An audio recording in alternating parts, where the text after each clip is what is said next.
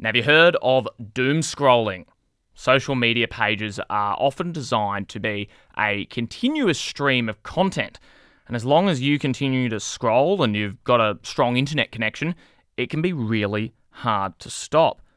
And it's a safe space here. If you want to confess and let me know that you're addicted to the phone, maybe you want to tell me what's the longest you've spent scrolling in a single session. Give me a call, 1300 630 222, or you can shoot me a text on 0487 993 222. If you're the kind of person participating in this chat, I doubt the phone is very far away.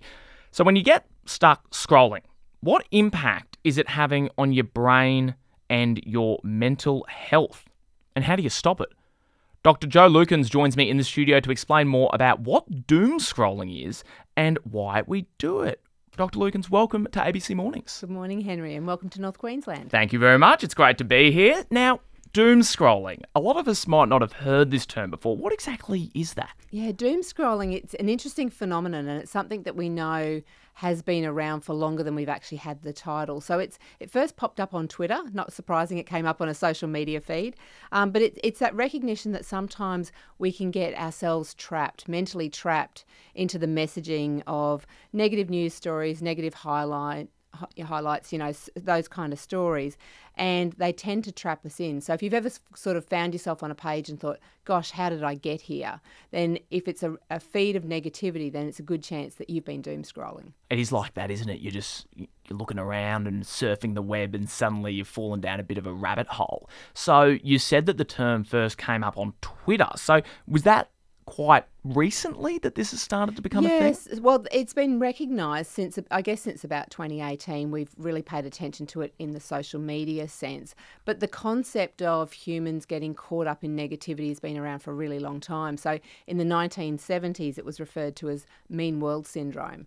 You know, which which was you know, and, and if you you know, I know when I talk to the kids about it, they they can't even imagine what our media feeds were like in the 1970s. You know, but it was that recognition that humans do seem to be almost drawn like a, a, moth to a light when there, there is that negativity. And there's good reasons why that might happen for us but we know that too much of it, it it's it's just not good for us. So why is that? Why do we get a kick out of deep diving into negative topics as opposed to you'd think we'd want to feel good when we're scrolling around on our yeah, phone? yeah you would you would think so. I, I guess there's a couple of explanations that sit around this. So some of it is about almost like a survival instinct that as humans we're hardwired to try and understand risk and so, negative stories, and I guess particularly with some of the things that have been around in recent times for us, you know, it's it's actually in our interest to know what's happening, and particularly if there is a danger or a risk to us, then we would be wise to familiarise ourselves with that. But uh, you know, some of the other explanations around this is is that what tends to happen is if we are someone who is anxious and someone who gets worried, what we often seek is how can we be in a little more control of our situation. So it kind of feels like scrolling through the information and getting all the information is our way of getting control but what it actually does is the absolute opposite and makes us more anxious. So it's it's a really counterproductive thing that we do. And like you said if we add a little bit of mindlessness into it it's a recipe for negativity. So we could be thinking in our own minds the response is oh i'm reading all of this stuff because i'm almost training my mind to say if i'm caught in a dangerous situation maybe we're reading about I'd know what to do, but that's not actually the case. No, and in fact, what it does is it elevates our anxiety and actually prepares us less well to be resilient in tough times. So it's it's it's one of those things. I th- I think what's great about us talking about it today is I know a few people I've spoken to in the last few days when I knew I was coming on have said doom scrolling. I've never even heard of it, but when you explain it to people, they go, "Oh, I know what that is." Oh, maybe sometimes I do it.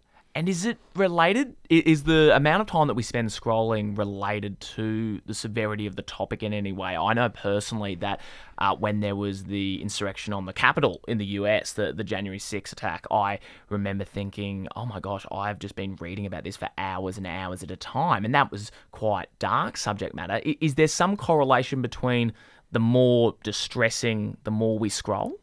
Uh, potentially, I haven't seen the research on it, but what I, what I would expect, particularly with that example that you gave, is that you were reading it in real time. It was breaking news, so there's every possibility if I hang in there, it's almost like gambling, isn't it? If I hang in there for mm. another five minutes, maybe I'll get, in this case, the bit of information. In gambling, it's I get the win.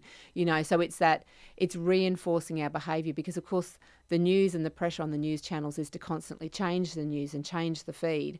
So it's about also keeping up to date with what's with what's going on there. But I think what also can happen is then when you get to the bottom of the stories and you get into people's comments, and of course, so many of these stories are so polarizing, and even when the comments really irritate you, it almost makes people stay on them for longer. And and if you, I guess if you think about what you're exposing yourself to and the choices you're making, you know, it's it's probably not very wise for us. It's certainly it's certainly not what we would recommend in terms of well-being for people is to have a have a high diet of social media, particularly when it's negative. That gambling analogy you've used is fascinating to me because it is like that, and you go, well. I've been on here for hours already. What if I was to step away now and something huge happens. Yeah. It's, it's, almost like I've wasted even more of my time. Yes, just that's doing right. Like that, that, that. whole FOMO, the fear of yeah. missing out, you know, and, and, and also about being the first one to post about it or the first one to share it amongst your friendship group or the, to be the person that knows. You know, potentially for some people, all of that might feed into it. And I and I think that key is for people to be mindful about this phenomenon and, and then to have some understandings if you if you think that you might want to change your behaviour a little bit. It's 21 minutes to 10 here on ABC North Queensland. I'm chatting to Dr. Jo Lukins about the phenomenon known as doom scrolling. So, say I'm sitting at home, got the phone or the laptop.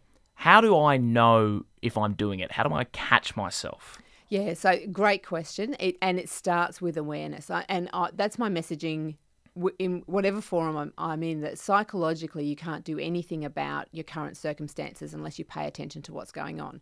So the key number one is to notice, hey, look, I've been sitting at my phone or my computer for, and however long, whatever would be a long time for you, you know, that's going to be a personal choice. So, so that awareness is the first place to start. And the next thing I would do is check in with yourself. How am I feeling? You know, before the pandemic, we knew that people would typically come off social media feeling worse than when they went on. So for most people, it's not necessarily um, a great place to go to enhance your well-being. Um, so if if you're scrolling through things and you and you're feeling a bit horrible about the circumstances or it's it's worrying you or it's, then it's a sign that you probably need to do something and that's where the next steps need to come in. And obviously these social media companies they're incentivized to keep us on there longer. It's where the money comes from. So, do we find that as we develop these platforms further and further, they are basically inherently designed to be more addictive? Yes, they, they are. There's, there's no doubt that's what happens. And of course, as you mentioned earlier in the story, is that depending on what we choose to engage with, we see more of it. So if you if you click on a lot of those those posts that are, you know, full of the negativity, then don't be surprised if you see a lot more of it. It's the same with if you, you know, if you follow a particular political side, whatever whatever that might be, you'll see more of their stuff, uh, and you'll see more stuff that is that is favourable towards them. So, whilst the algorithms are kicking in in the background, think of ourselves as the curator though. You know it is up to us what we click on what we engage with how long we spend on stuff and that's where we can regain our control and that's where we can start to make some steps towards better well-being for us. So in terms of combating doom scrolling it's it's all well and good to say oh just put the phone away. Just walk away from the computer. But it's not that easy these days because so many people need to be on social media not just for pleasure but for work. And so is it a case of turn it off walk away get in nature or is it are there other strategies that you can use while still you know, being not not deleting your account, I suppose. Yeah, and, and I do think it's important to note that there's a lot of good in social media as well and, and within that technology. So it's really about us taking responsibility for our own well being. So knowing yourself and knowing that if you do tend to you know, travel down the path of whatever platform it is. And that's a little bit, like you said, a rabbit hole, such a great description of it, a rabbit hole for you, then being a bit mindful and having a bit of a plan around that. Because what happens, particularly, say it's the end of the day and you're fatigued, it's really easy to just be scrolling and scrolling and scrolling. So having a little bit of a plan. It can be about having some setting yourself some limits around that, and maybe you set an alarm into your phone if that's going to help you. Or there's lots of I think there's little apps and things that can shut you down and take you know. So maybe explore some of those things things if that's what you wanted to do. So so limiting yourself can be useful. And what I'd also say is be mindful, like look for the good stuff too. You know, I often as a break, if I'm doing something at home and I'm, I'm working, and I will in between tasks maybe just go into a quick little comedy sketch or you know, there's a couple of comedians that I follow, and you know because that stuff is you know it's it's funny, it's a great break. So so it could be about by all means, please go out, blue sky, you know, go and go and look at the lawn or whatever it is, get yourself outside. But but self regulation around social media is something that we can do in terms of our own responsibilities, and that will be good for our own well being. Who are some of the comedians? Do we have Do we have any tips? Any favourites? Well, I do like Graham Norton. I do. Oh, I do. I I, know. I, I, that's a classic, and uh, all the usuals. I think the Michael McIntyres and, and all of those. But you know, any any of those sorts, anything that brings a smile to your face, and I'm a sucker for those. You know, when the soldier comes back from two years of Oh, service know, and yeah. turns up at the graduation and there I am sobbing at my computer. But but it's that feel good family connection because what we know ultimately is that people matter. Social media is an opportunity for us to connect with others. We just don't want to do it in a way that uh, you know it is detrimental to our well-being and our mental health and that's that's where we need to be responsible but we also need to think about it and have these discussions I always say I'm not going to cry at those videos Oh, every I single always time. Do. I and I know I do. It's almost like I go into it hoping that I do because it is. It's a we're emotional beings, and it's it's a way of connecting. It is a bit of a release, isn't it? do you think in the same way that, say, watching one of those nice dog meets the soldier that's come home videos, we want to cry, tying it back to social media, do sometimes people go on wanting to get angry? Oh, I'm sure that some people do. Yeah. Absolutely, absolutely. Because you know, it's it's a vehicle. Social media is definitely a vehicle, and and whatever your intent is, you will find it there. So.